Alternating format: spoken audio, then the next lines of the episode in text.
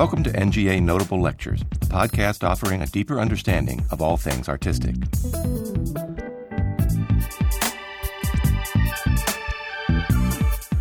Countless Renaissance images of Christ's infancy allude either to his sacrifice or to evil, and sometimes to both. Each represents a kind of absence in the moment pictured, the ultimate death of the infant, and an intangible menace resisted by his coming. Although both occur widely in European work of the period, and are familiar to modern observers of Renaissance art, they have never been systematically addressed. In this lecture, recorded on January 25, 2015, based on his new book, Al Acres offers some suggestions about why this might be and examines the extraordinary variety of ways in which artists sought to convey these related ideas. In the challenge of representing two oblique presences, artists as diverse as Bosch, Botticelli, Bruegel, Gossart, Leonardo, and Michelangelo, among many others, recognized a rich opportunity to cultivate new and deeply absorbing kinds of visual ingenuity. Some of you will recognize this work, which came in modern times to be known as the Merode Triptych. It's attributed to Robert Campin, a leading painter in the southern Netherlands in the 1420s, early 30s, and excuse me, uh, 30s and early 40s. The central subject is the Annunciation, the angel Gabriel's visit to the Virgin Mary with the very unexpected news uh, that she was, in fact, expecting. It has become a canonical work for various reasons, including its unusual staging of this gospel moment in a humble domestic interior that would have looked local and contemporary to the original owners. The original owners there in the left wing looking on through a doorway. Early Netherlandish painting gives you a lot to look at, which means people see different elements on widely variable schedules. So, for example, some people would have seen immediately, and some would have noticed only eventually, that as Gabriel brings his news, Christ is already on the way. A minute baby hurtling through the window above the angel. But at least as striking as this visibility of the Word becoming flesh is the fact that he also carries his mortal future with him. In these instants, just before his incarnation, Christ is bearing the cross on which he will die as a man. In the right wing, we're given the rare scene of Joseph in his carpenter's shop. The device on his bench was identified already in the 19th century as a mousetrap, a 15th century mousetrap. But not until the 1940s, thanks to the great art historian Meyer Schapiro, was it recognized that this was something more than a charming prop most agree that it was meant to symbolize a medieval idea of Christ's incarnation as having been part of a trap for the devil, who would not have been watching for the Messiah in a marriage between a young virgin and an old man. This is not a depiction of evil, but rather an insinuation of its will. The trap reminds us that Satan is out there and that he's watching. The infancy of my title, Renaissance Invention and the Haunted Infancy, is that of Christ, and its haunting is by these two things his sacrifice and evil. Both of those are familiar in modern scholarship on this triptych, of which there is plenty, as are many other expressions of the anticipated sacrifice and lurking evil in Renaissance art. Since the Merode triptych is in New York in the Cloisters collection of the Metropolitan Museum, I offer a second introductory example closer to home. This panel, attributed to Botticelli, which is currently on view upstairs. It's been given the title Virgin Adoring the Child. We might call it a Nativity to or instead, but the gallery's title recognizes a distinctive focus here. Clearly, these are early moments at Bethlehem, with the manger there on the left, but no sign of Joseph or shepherds. What most interests me here are two unusual elements of the setting. The first is the masonry arch that opens onto impenetrable shadow in the foreground. If we try to explain it as the painter's solution to a compositional challenge, that is, filling the bottom of a round panel, uh, uh, not the easiest thing to do in this subject, we'd have to wonder why he didn't center the arch to improve the fit. Instead, he built it left of center, precisely below the Christ child. It's been suggested that this darkness was meant to evoke Christ's tomb, or perhaps the entrance to limbo. The painter could have had either in mind, but I believe he was thinking more of this dark cavity's reach beyond limbo, toward hell itself. Among several reasons for thinking so, I'll cite just one, which is the foreground of another variation on the Nativity by the same painter, This is Botticelli's so called Mystic Nativity in London, painted a decade or two later in 1500. Its imagery is unusual in many ways, many, many ways. The most pertinent here being the presence of five demons in the foreground, scurrying in and out of black holes in the earth, including uh, a couple right at the threshold of the picture. One here and one here. You can see a couple more more clearly back here and here. In other words, analogous to the, uh, to the position of the hole in the painting here in the gallery.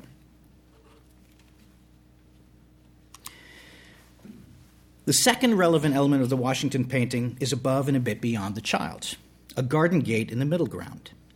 Like the arch below, this is non standard equipment in an infancy image, and likewise not included as mere filler, which really was not needed in this uh, quite slim notch of landscape between the Virgin and the shed. In Renaissance art, a door like garden gate such as this appears nowhere more frequently than at the edge of Gethsemane, where it admits the soldiers who will arrest Christ in images of the agony in the garden. Like this one, uh, an engraving by a contemporaneous German master. We know him only by his monogram, uh, the master A.G., uh, just about the same time, 1480. This, too, by the way, an impression here at the gallery. Get you a little closer to it there. The painting thus creates a tight alignment between an ominous darkness below Christ and a structure vividly associated with his last days above. So we've begun with works attributed to two leading artists, one Netherlandish and one Italian, that tinge scenes from the infancy with the sacrifice and evil. Countless comparable references, especially to Christ's foreknown passion, have been recognized in Renaissance art. But until now, there's been no concentrated examination of how and why they proliferated as they did in these generations. Now, the passion and evil are, of course, completely different things. But I've considered them together because I see important parallels in how they came to occupy scenes of the infancy, including the facts that, first, both of them were articulated in an astonishing variety of ways, beginning in the 15th century and lasting well into the 16th. Uh, second, both of them entail the representation of things that aren't supposed to be there a death still off in the future, and a menace resisted by Christ's coming. In other words, one of them is not quite, and one of them is not yet. Third, they often appear together in the same work, as is the case with our first two examples. And fourth, viewed backward from modern times, neither of them has ever been deeply studied as a theme in Renaissance art. The book, the cover of which features a painting that I'll talk more about in a bit more depth at the end today, first asks why we haven't framed them as such, and it goes on to consider why Renaissance artists were so persistently fascinated by formulating these ideas.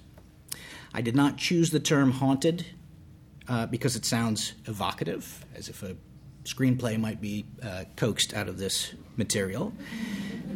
Uh, first, the term actually predates this period. It's present in English and other European languages by the 13th century. But more importantly, uh, the core meaning of the verb haunt is to be someplace habitually, often with a disruptive or foreboding effect. Modern representations of haunting in literature and film make the habitual presence elusive or invisible, so much so, in fact, that those who are haunted may or may not be imagining things. Haunting is most at home on the edges of perception, sleeping, uh, slipping back and forth between the mind and the physical world. This is so for many expressions of sacrifice or evil in Renaissance images of the infancy. Some, in fact, are actually, uh, I think, impossible to prove as having been intended by the artist, but fair to assume in light of so many analogous formulations in the period. In other words, for some of these, I think our imagination is recruited as part of the meaning and the effect of a work. So, in what follows, I'll present a range of paintings chosen to reveal some of the sheer diversity of ideas cultivated to convey these themes, neither of which, it must be emphasized, illustrates or directly grows from any prime source in scripture or theology or devotional literature.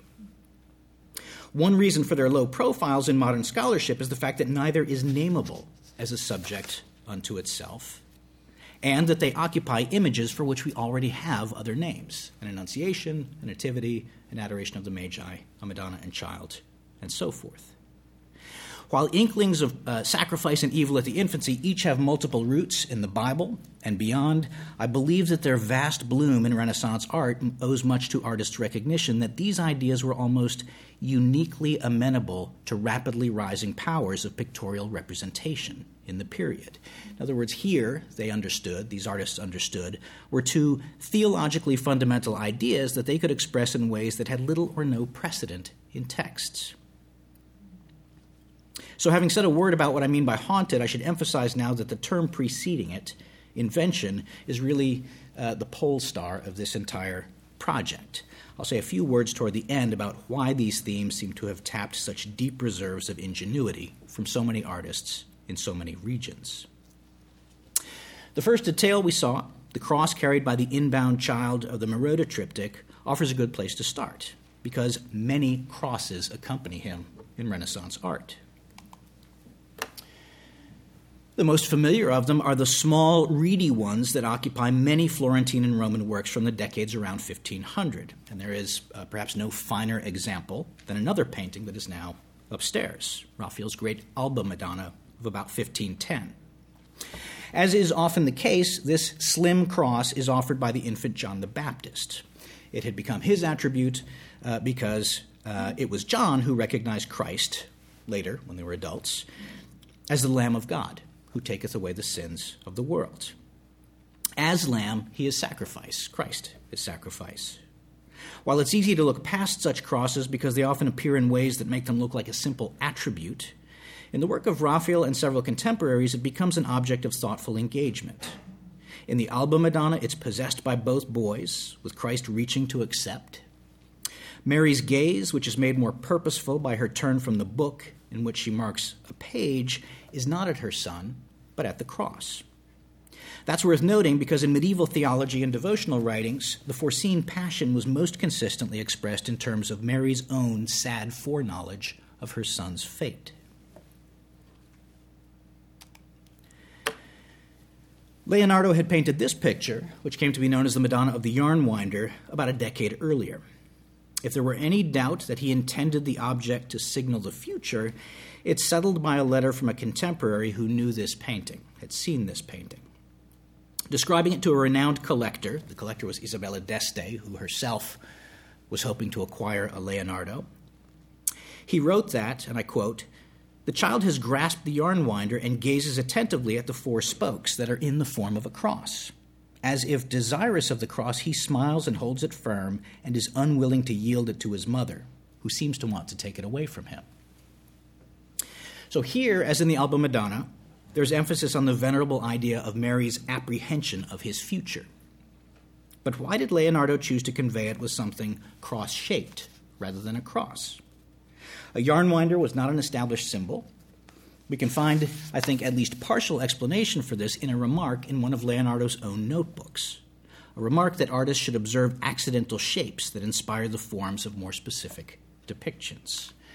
I think it bears quoting. If you look at any walls soiled with a variety of stains or stones with variegated patterns, when you have to invent some location, you will therein be able to see a resemblance to various landscapes, graced with mountains, rivers, rocks, trees, plains, great valleys, and hills in many combinations. And what happens with regard to such walls and variegated stones is just as with the sound of bells, in whose peal you will find any name or word you care to imagine. Leonardo thus explicitly valued the mind's power to transform incidental shapes into representations of other things, what is sometimes referred to uh, in our time as the image made by chance. Given this, his Yarnwinder cross embodies two phenomena that are really central to this whole project. First of all, the degree to which so many of these presences in the infancy are represented obliquely, sometimes to the extent of being almost hidden within a picture. And second, the degree to which so many of these formulations match tendencies or ideas long associated with that artist more generally. In other words, there emerge uh, seemingly native styles of conveying specific ideas. And I have to say that this is something that I did not expect to find when I began this project. A few more examples involving the cross in the infancy can help clarify this. Occasionally, its shape occupies the setting of a scene or even the composition itself. This seems an especially fitting strategy in Piero della Francesca's Legend of the True Cross cycle in Arezzo, the middle of the 15th century. Here, the Annunciation is carefully designed so that the entire image is controlled by a cruciform division at its core. Notice, though, that the horizontals and verticals are arranged in a way that actually uh, withholds a perfect cross. In other words, that, for example, the dark band of marble here in the entablature doesn't line up across the center to make the transverse. The uh, central stave here, as it were, of the column uh, switches to something else, becomes the edge of the building above, the corner of the building. The whole scene is thus informed. It's literally informed by a cross realized in a viewer's imagination and planted there by an almost of composition. That cross could also have been fortified by the theme to which the entire chapel is dedicated the legend of the true cross. It's almost as if the, uh, the eternal lifespan or the biography of the cross, which is what this uh, uh, chapel uh, explicates, uh, it begins, in fact, up here in the, uh, in the uppermost level in Eden with the death of Adam, as if that Uh, eternal presence of the cross lays claim to the infancy. The Annunciation is not a subject that would typically, typically be included in this legend. Right? This is the sort of elegant formal solution that one might predict, especially of Piero della Francesca, who was a writer on geometry and perspective, and one of art history's most intellectually calculating composers of the picture plane. The approach is completely different in a small painting by Jan Gossart from about 1532. It's another one I chose in part because it's here in the gallery but also because I think it's an especially rich example.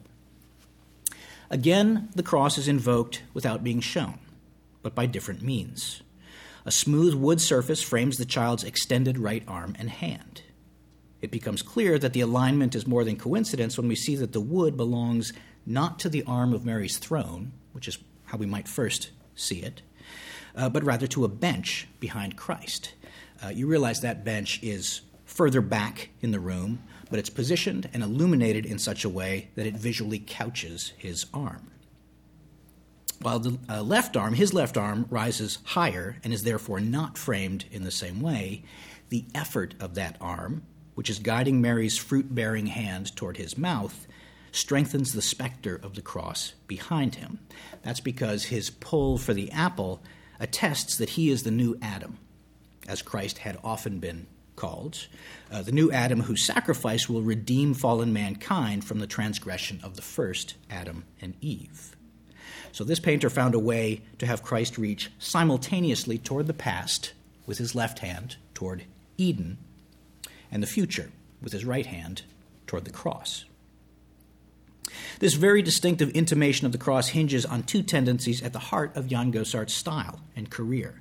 The first of them is his eager emulation of Italian art, something that really set him uh, apart among Northern painters. And the second is his creative and very dedicated engagement with Flemish painting, native painting of a century earlier. The most relevant appearance of the Italian current here is in the muscular, dynamic body of the child, which had not been the norm in Netherlandish art. Uh, more specifically, the uh, meaningful activation of his arms enacts a form of prophetic body language that had various precedents in Italian art, as, for example, in this panel by Bramantino, in which the splay of those arms had long been re- has long been recognized as anticipating his fate on the cross. The corresponding current of earlier Netherlandish art is the very idea of creating a symbolic impact in an ostensible coincidence on the surface of the picture, an ostensible overlap uh, with something in the background. Uh, Robert Campin, with whom we began, and other painters in his circle had done this occasionally, as in the serendipitous halo of the so called fire screen Madonna.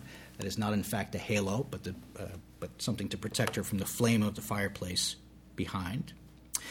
But I think Gossart was more likely to have appreciated one or more versions of this maneuver in the art of his hero, Jan van Eyck.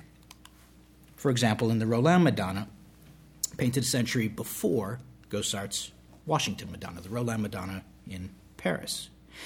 The image puts the tactic to good use. For example, uh, it frames the chancellor's face by uh, Burgundian vineyards that uh, supported his family's wealth.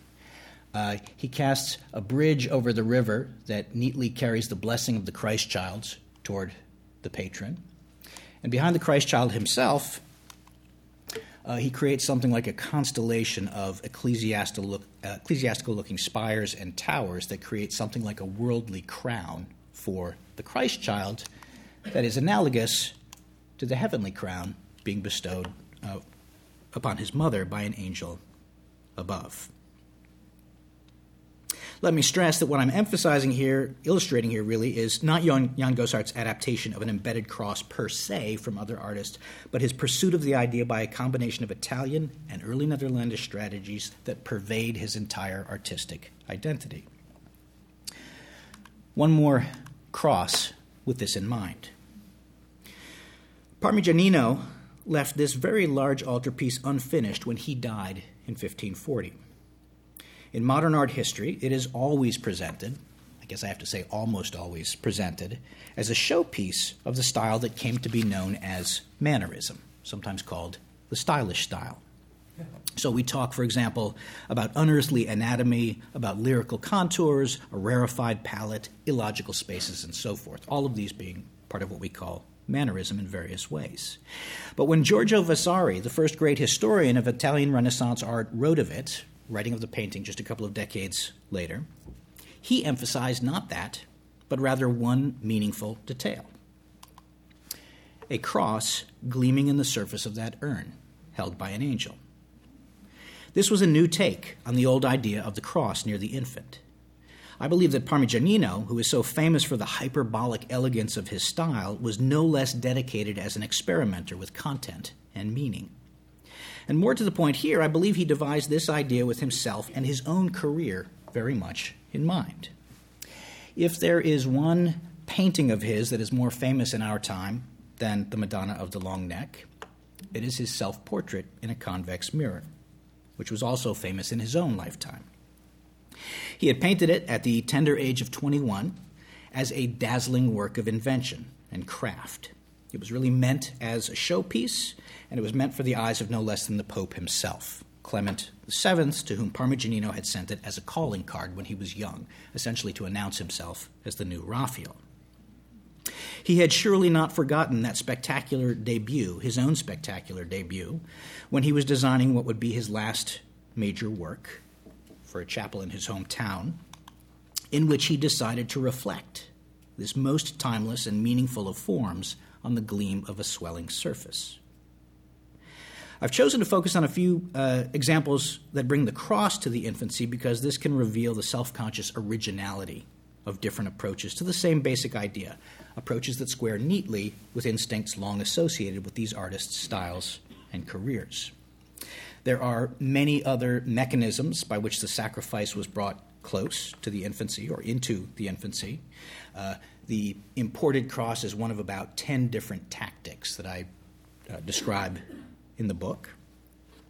Another of the most abundant and probably familiar to modern observers is the profound sleep of the child, which is often, uh, if not quite always, meant to invite the ancient metaphorical association between slumber and death.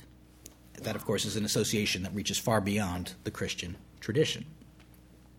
Two examples within unusually charged images of the Madonna an Austrian panel uh, now in Paris from the beginning of the 15th century, uh, another one uh, here at the gallery uh, from a couple of generations later by Cosme Tura. This one actually is not on view upstairs, uh, but it is on view in town at the National Museum of Women in the Arts. Some of you will be aware of the uh, major exhibition Picturing Mary. Um, so in, in walking distance from here today. Many of you will have noted that the sprawled Christ child of the Parmigianino altarpiece falls into an even more pronounced uh, uh, and, and, portentous sleep, right? The body itself uh, anticipating what comes to be known as the pietà, the lamentation over his body. But rather than focus more on uh, images of sleep. Another, somewhat less common family of images gestures instead toward the tomb from the infancy, and in many remarkable ways. Uh, this is a small panel in Florence, although actually not in Florence right now. I didn't plan it this way, but this too is in the Picturing Mary show at the National Museum of Women in the Arts. If I'm not mistaken, this painting has never been in this country before now. An extraordinary picture. Uh, it came to be known as the Madonna of the Stonecutters, sometimes the Madonna of the Rocks, the Madonna of the Caves. Uh, stonecutters because that's what the men are doing in the distance at right. More specifically, they are carving a column and a box. Column there, box down here, uh, a box that can only be a sarcophagus. The column anticipates the one at which the adult Christ will suffer during his flagellation, and the sarcophagus anticipates the one he will occupy after the crucifixion, in a sepulchre foreseen in the cave before which they do the work. Here, for example. It's striking that Andrea Mantegna, an artist who was famously fascinated not only by ancient sculpture, but also especially by the depiction of stone itself, that he would have contrived this unique way to foresee the Passion. Instead of a premature apparition of the cross, this looks like a strangely concrete, almost narrative preparation for the future. And where his dilation of those years is predicated on distance and animation, inviting an observer to make sense of the unusual activity back there uh, to the side, other painters would contrive something more blunt and even startling. In a canvas now in Boston, Lorenzo Lotto sets the Christ child not directly on Mary's lap, but on a cushion. That was a common enough motif, but I'm aware of no other artist who had thought to rest that cushion in turn on a coffin. Where Mantegna and other artists had devised ways to incorporate or invoke the tomb of Christ's adult future, this object stands alone in being fit only for a child. Like a number of other works, works that we're not seeing today, this one therefore alludes not only to the sacrifice, but also to death itself. Well, what about evil? Not surprisingly, there are fewer examples than there are of the foreseen passion, but the examples we do have occupy several of the most famous works of Renaissance art. Like the Mousetrap of the Merode triptych, most of them occupy northern rather than Italian art. And also, as with the Merode triptych, most had gone unnoticed in modern scholarship until their detection in the middle of the 20th century or since. That was the case, for example, with the Portinari triptych. This is a monumental altarpiece painted by Hugo van der Goes on commission from a Florentine banker known for his patronage of high end Netherlandish artists. The basic program was relatively standard an adoration of the shepherds, flanked by images of the donors and their patron saints. But the triptych made a tremendous impression almost immediately upon its installation in Florence, about 1480, in part because of the relative novelty of the Netherlandish style, and no less for this painter's uniquely expressive staging of the moment. Its fame endured, and much has been written about it. Much has been written about it. But not until 1960 did someone, someone named Robert Walker, publish an article calling attention to a demon secluded within. Tucked into the deepest shadows of the building, back here, just above the horns of the ox, is the face and claw of a demon. You can make out just a glint there you can make it out just a little bit better in the higher contrast. This is the illustration to Walker's article, published in 1960 in black and white, that sort of uh, gets you a little bit closer to what's there. He is almost impossible to see today, and may have been even more elusive in his own time, in the, in the painting's own time, of course, long before museum lighting and close up photography, long before any photography. Some have thought, in fact, that the artist could have included it this way uh, for at least partly personal reasons. Hugo is documented as having suffered breakdowns for unclear reasons, wrestling, as it were, with demons of his own. I don't actually believe we can use that term to make the connection, but that's the idea. We will never know his exact intentions, but we have to take seriously his decision to push this frightening presence to the brink of invisibility. If the point of including a demon was to trumpet his defeat, why not make it more decisive? As, for example, Albrecht Dürer would do in an Annunciation woodcut from a few years later, uh, showing, I don't have a good detail, but showing a kind of a sullen beast down here in the shadows, actually chained to the wall. Chained, uh, restrained under the staircase through which Gabriel has entered the room. And by the way, this impression belongs here. This is a National Gallery of Art impression. This, too, is in the Picturing Mary exhibition. I really did not plan that. The situation is very different for a creature that has been called out from within Matthias Grunewald's Isenheim altarpiece. This is a massive three level polyptych painted for a hospital chapel run by Antonite monks in the town of Isenheim. The imagery of the altarpiece is extravagantly original, especially in its middle tier, its second tier, which is what you're seeing here. The two panels at, at the center of this second level and therefore at the heart of the entire altarpiece, combine a virgin and child in a landscape with a scene of unearthly musicians, sometimes referred to as an angel symphony or an angel concert. In 1988, the, Ruth, uh, the, art historian Ruth Mellinkoff identified one of those musicians, the green feathered one in the back row, here as Lucifer himself.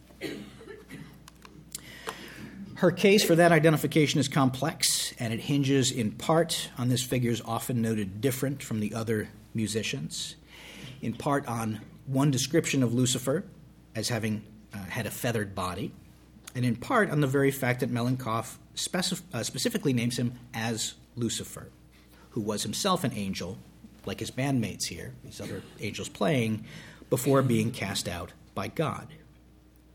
Some, but not all, subsequent, subsequent writers have accepted the idea, which I actually find quite plausible, but probably unprovable in the end. If he is Lucifer, or another malignant spirit, the painter found an extraordinary way to bring him close. He is at once a part of the sacred moment and apart from it, set back at the margin of the picture, buffered by a shadow, and contributing to music that cannot be completely harmonious. Uh, there is no such reticence or uh, subterfuge in this triptych, which was painted in the northern Netherlands by Hieronymus Bosch, probably a few years before Grunewald's German altarpiece. The core subject is the adoration of the Magi, often called Epiphany, in particular for this altarpiece, which is to say the kings arriving in tribute that during the 15th century had become one of the most popular of all subjects in Renaissance art. But unlike virtually all other images of the subject, this one unfolds in a troubled world. In the left wing, here, uh, Joseph is forlorn and impoverished, while off in the distance, peasants are dancing to bagpipe music that would have been regarded as dissolute or immoral. Back here. Uh, in the right wing, a man and a woman are attacked by wolves. The woman is trying to escape here. You can just make out the wolf there. It's too late for the man, who's already been set upon. And in the distant center, beyond the shed at Bethlehem, three armies are converging toward battle. See one here, one here, and way off in the distance, back here. Nice to see a windmill there in uh, not too far from Bethlehem. But these worldly dangers are not the real face of, uh, of evil in this infancy scene. This is a wretched man with a thorny crown, uh, very uh, disreputable looking friends back there in the shadows, and a vessel decorated with toads. That's what he's holding in his hand. He also has down here an oozing sore on his leg that is encased by a glass cuff covers it, but at the same time displays it. I'm sparing you a detail of that. Um, those and other specifics have convinced many people that this figure was intended as no less than the Antichrist himself, here witnessing the arrival of his opponent.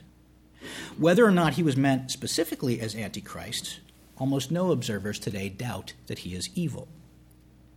What matters most here is the brazenness of his presence which is just what one might expect from Hieronymus Bosch, who had no equal in his own time or since as a conjurer of hell, of its denizens, or of their counterparts on earth.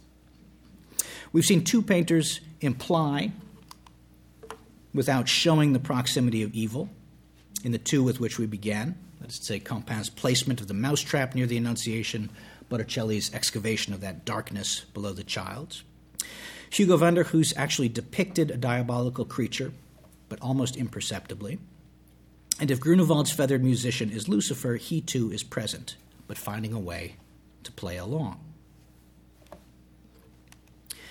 These different challenges of recognition and understanding were also opportunities. I'm convinced that one motive for the proliferation of these themes, both the sacrifice and evil in the infancy, was the appeal of challenge itself.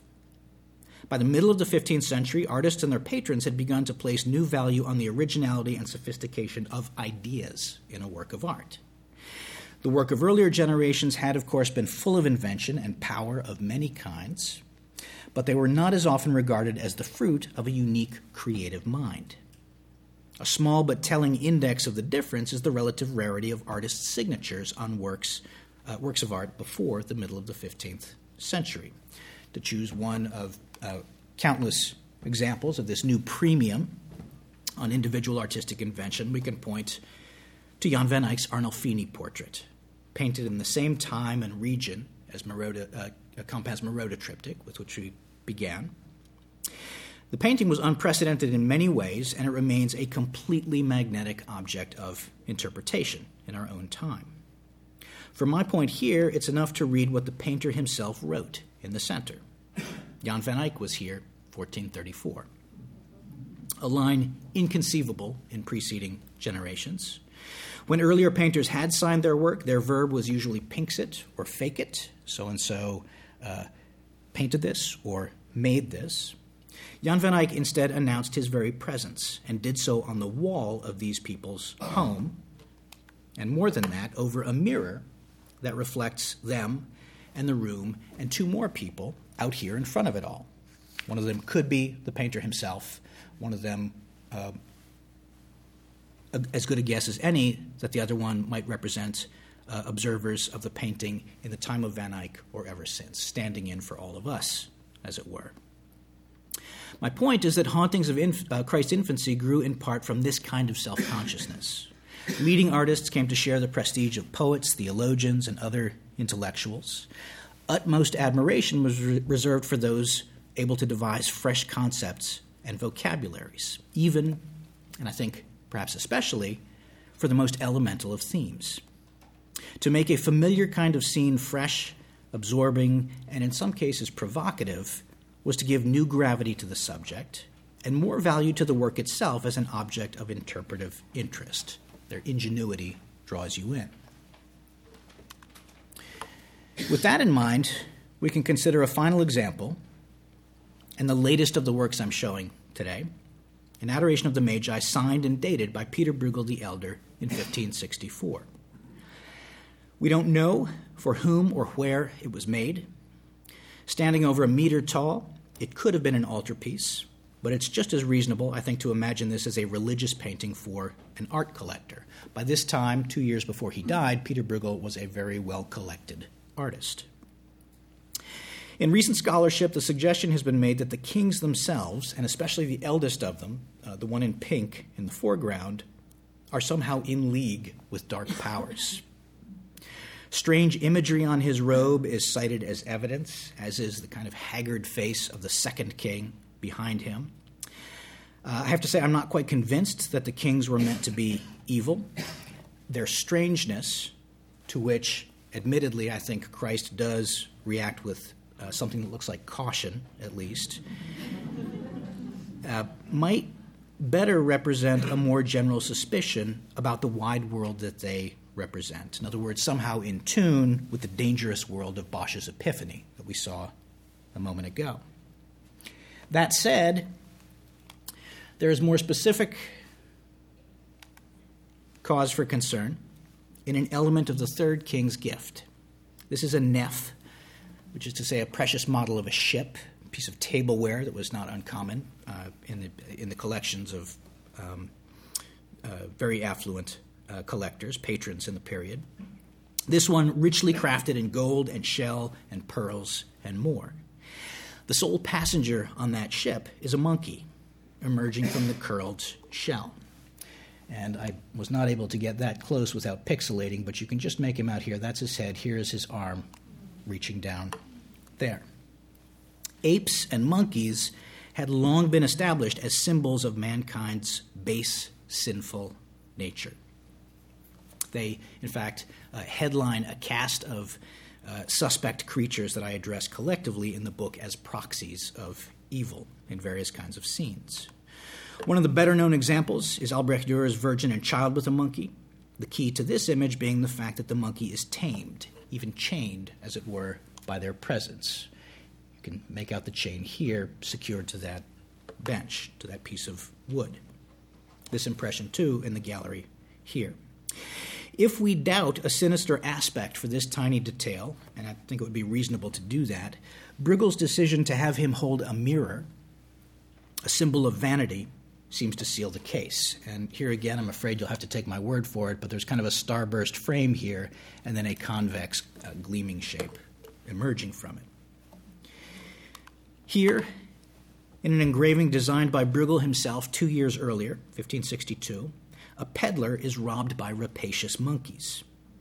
One in the foreground, all of them are doing inappropriate things, but one in the foreground, here, closest to Peter Bruegel's name, right here, uh, is bending down and looking at himself in a mirror, right? Making clear that association with vanity that would have been perfectly clear nonetheless. So, the sole occupant of this ship, who emerges from darkness, is sin holding vanity on a type of tableware associated with lavish wealth. The sacrifice, in turn, is brought close by another object a surrogate cross that rises directly above the child. It's formed by the head of a halberd held by the soldier behind Mary. Unlike the crosses we saw earlier, which were small, oblique, or in some cases inferred presences, suggested presences. This one comes on a man made instrument of violence. It is held by a soldier peering intently at the child.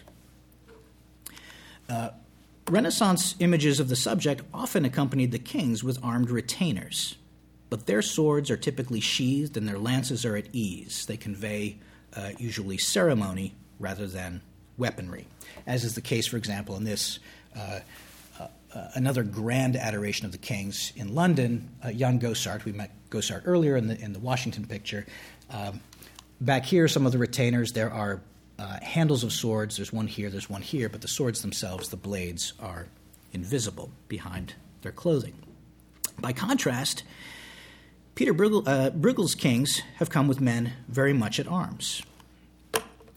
The sole glimpse of a sky and by the way, that is a feature of the picture that's contrived by the unusual vertical format of this scene. This format is almost unique among major paintings by Peter Bruegel to make it upright like this. That sky bristles with blades. Along with the halberdier behind Mary and a crossbow leaning very close to the child. You can make it out here. These men could easily have evoked the soldiers dispatched by King Herod to massacre the newborns at Bethlehem or the soldiers who will come for the adult Christ in the Garden of Gethsemane. You saw an image of that earlier. But I think for Netherlandish observers of the 1560s, these contemporary looking soldiers and weapons could not have been wholly dissociated from the rising conflicts of their own time and place. The southern Netherlands, occupied by an unwelcome Spanish regent and forces. This had been the case since 1559. Open rebellion would erupt a few years later in 1568, but by the year of this painting, 1564, resistance had already begun to boil in Antwerp and Brussels, which is where Peter Bruegel lived and worked. His reputation as a uniquely incisive observer of the real world and its people was secure by this time. Karel van Mander, the first great biographer of Netherlandish artists, often unfairly referred to now as the Netherlandish Vasari, it's the basic idea. Uh, Van Mander remarked famously that Bruegel and a friend, and I quote, often went out of town among the peasants to fun fairs and weddings, dressed in peasant costume, and gave presents just like the others, pretending to be family or acquaintances of the bride and bridegroom. However true that may or may not have been, when one stands in front of the London Adoration, it's hard not to pause at Van Mander's claim that, these, that at these celebrations Bruegel gave presents, just like the others. In the unusually close yet crowded view he created for this epiphany, he leaves a clear patch of bare earth between Mary and the threshold of the picture, which is where he wrote his name and the date down here in the dirt, which might signal his own approach to Christ, perhaps the literal humility of the ground itself, or both. I'm actually less interested in that personal resonance than in the less remarked passage of Van Mander's account. His closing observations about Peter Bruegel include this. One sees many unusual inventions of symbolic subjects of his witty work in print. But he had still many more, neatly and carefully drawn, with some captions on them, some of which he got his wife to burn when he was on his deathbed, because they were too caustic or derisory, either because he was sorry or that he was afraid that on their account she would get into trouble or might have to answer for them. In his will, he left his wife a piece with a magpie on the gallows. By the magpie, he meant gossiping tongues, which he committed to the gallows. This painting still exists, a fantastic small painting in Darmstadt. He also made a picture of Truth Will Out. This, according to him, was the best he ever made. It's striking that these three culminating remarks are all about secrets and truth. Prints burned so as not to be discovered, a painting condemning gossips, and an image of truth said to have been Bruegel's own favorite. The single most extraordinary action in the London Adoration is the sharing of a secret. It is told by the green hatted man just beyond the third magus and heard by Joseph, who leans close as the man whispers. One can speculate freely about his words, pertaining, say, to false charges of cuckoldry in the ear of this unlikely father, which has been suggested, to the riches of the kings, to the gifts, to Herod's plot against the newborn king, and so on. But in the end, it's unknowable because it is inaudible, and like nearly all expressions of sacrifice or evil in Christ's infancy, it is unscripted in the Bible or major devotional writings. This does not illustrate a text.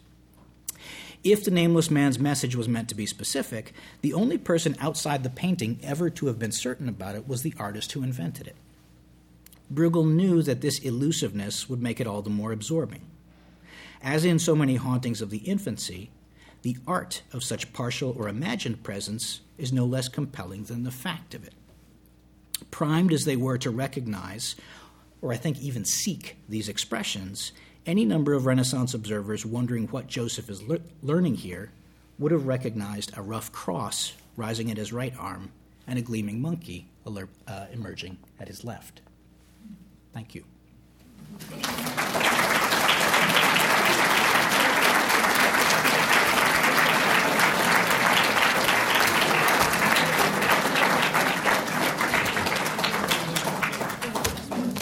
Do we have any, do we have any questions or comments? Yes, here in the front row. Nice and loud, please. Yes, thank you. That was very interesting.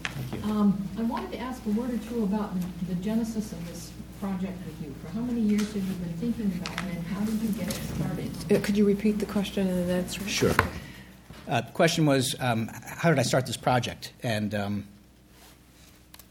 and why did I start this project? I suppose I ask myself that all the time.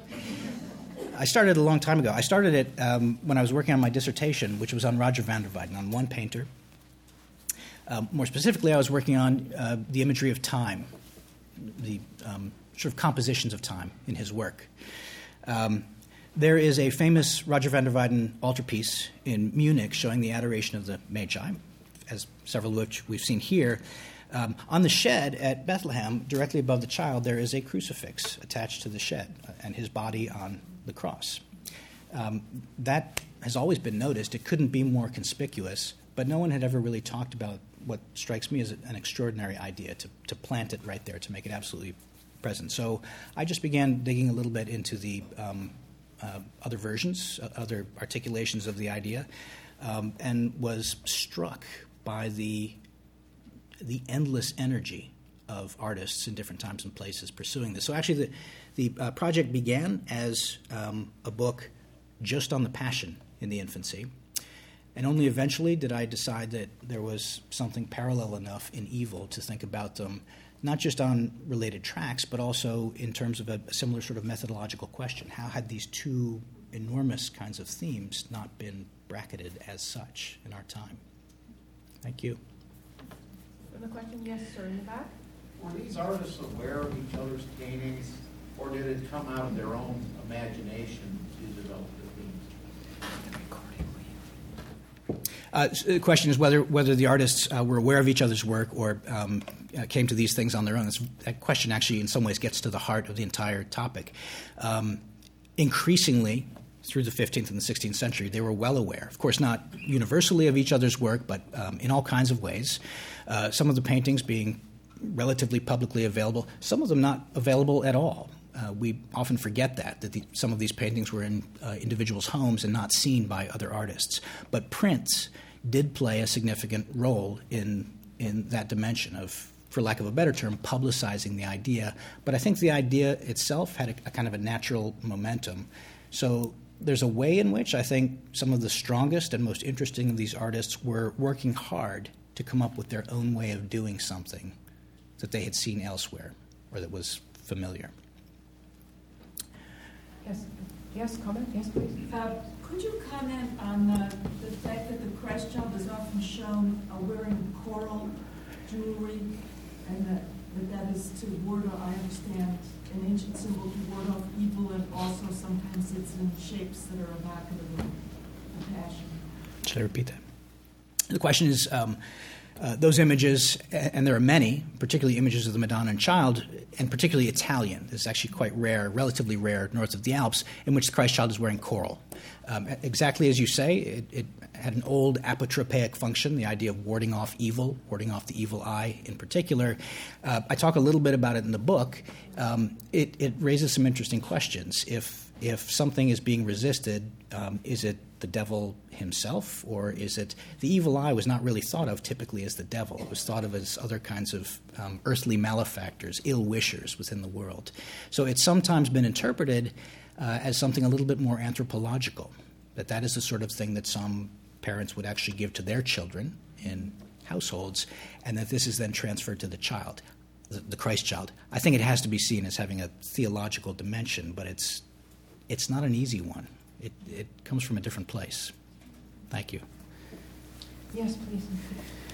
Thank you very much for your talk, Professor Acres. Um, your close reading of these paintings has left me wondering whether there may have been theological debates during this period that may have touched upon, for example, the nature of good and evil, or the Christ child incarnation, and so forth. Um, yes. Next question. No. Um, no, no, no. Uh, it's, it's enormous. The question is whether there, these paintings, in various ways, might have responded to debates about evil, about the incarnation, and so forth. Um, th- there could hardly have been two more central ideas, two more interesting and important ideas in theology and in devotion, right? Less official, uh, official or doctrinal sort of considerations of things. Um, there are debates, uh, but I would say that I don't think these are images about debate. I think, I think part of what has happened in these subjects is that both of them, in a way, although neither has a prime locus, a prime source, for example, in Scripture, both of them are unimpeachable ideas. Of course, the sacrifice will come. In a sense, that's what the infancy is about. Um, and of course, evil is being resisted with this, right? Uh, I, I, think that the idea that these things were applicable or desirable, uh, applicable to any circumstance or desirable by any patron, it's not necessarily specific to this town or that town or this creed, for example. Um, I think that flexibility of each theme made them that much more appetizing to these artists. Thank you. Uh, two more questions. Um, yes, here and then. How, how might these impulses and ideas been, rela- um, been related as to um, the occurrence of the year 1500 and apocalyptic concerns about um, the year 1500? Question is uh, to what degree these might have had something to do with anxieties about uh, the apocalyptic year, the millennial year 1500. Some of you will know that we do have works of art that we regard as having been attuned to that very real fear. One of them, in fact, we saw quite briefly. Botticelli's Mystic Nativity is explicitly concerned with uh, what it calls the time after the halftime in 1500. I think most of them would not really have been attuned to that particular concern. Um, plenty of them come decades before. Uh, that, of course, is the kind of thing that is that, that will vary in differently in the eyes of uh, different artists and patrons and audiences. Um, so it's hard for me to generalize, but I think by and large, that would have been an exception to the impetus behind these. Thank you. Yes, please. A question about context again, and not so much the theological context, but the context of belief and unbelief at this time. Because this painting, especially, so fascinating and so striking in the way, in what it seems to be doing to the viewer, which is that enormous figure of Joseph is right there, and rather than being a painting that incites devotion and a simple, faith-filled response, it seems to be about uncertainty and fostering uncertainty and what is this net saying and how are things aligned. It, it, seems to be doing that. So I wondered if that might be part of what you're seeing in Renaissance invention, that these artists are not simply choosing um, features that could be uh, that would allow for invention because there's no textual basis, but they're pushing um, what we might see as, as a matter of unbelief in this period, perhaps. Um, in other words, it's not that they're choosing, or maybe they are from your other work, um, examples that could illuminate some positive aspect of the nativity that isn't shown in the text, but they're choosing to dwell on evil in particular or on suffering. And I wonder if there is an important link, perhaps, there between um, what they are doing that is somewhat risky and matter of intention. That's very interesting. The question I'll, I'll, try to put in a nutshell is is um, to what extent this is a, this is about artists thinking about uncertainty in their own times, right? Perhaps reaching beyond the theological core of these two themes that it that belongs to a larger context.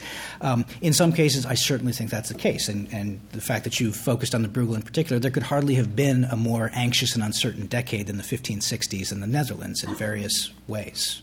We are just on the, on the eve here, as it were, of iconoclastic riots in Antwerp and other cities. Um, I, I, do think that's often the case. And, and one thing that I haven't talked about here today, I talk a little bit about in, uh, in the text, um, I think with evil in particular, one of the things that would have been important to the artists and even more to many observers, not all observers, but many observers, is the idea that this is a story still being written. Whereas the Passion of Christ is a perfectly familiar, in some sense, more or less perfectly familiar biography. We know the beginning and we know the end, and that's what this is about.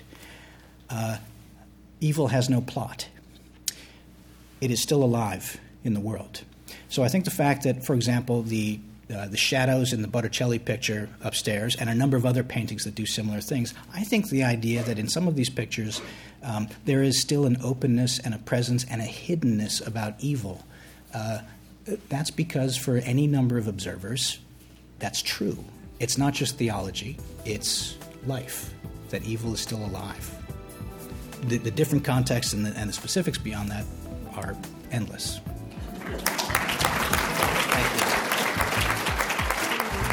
This has been the National Gallery of Art podcast.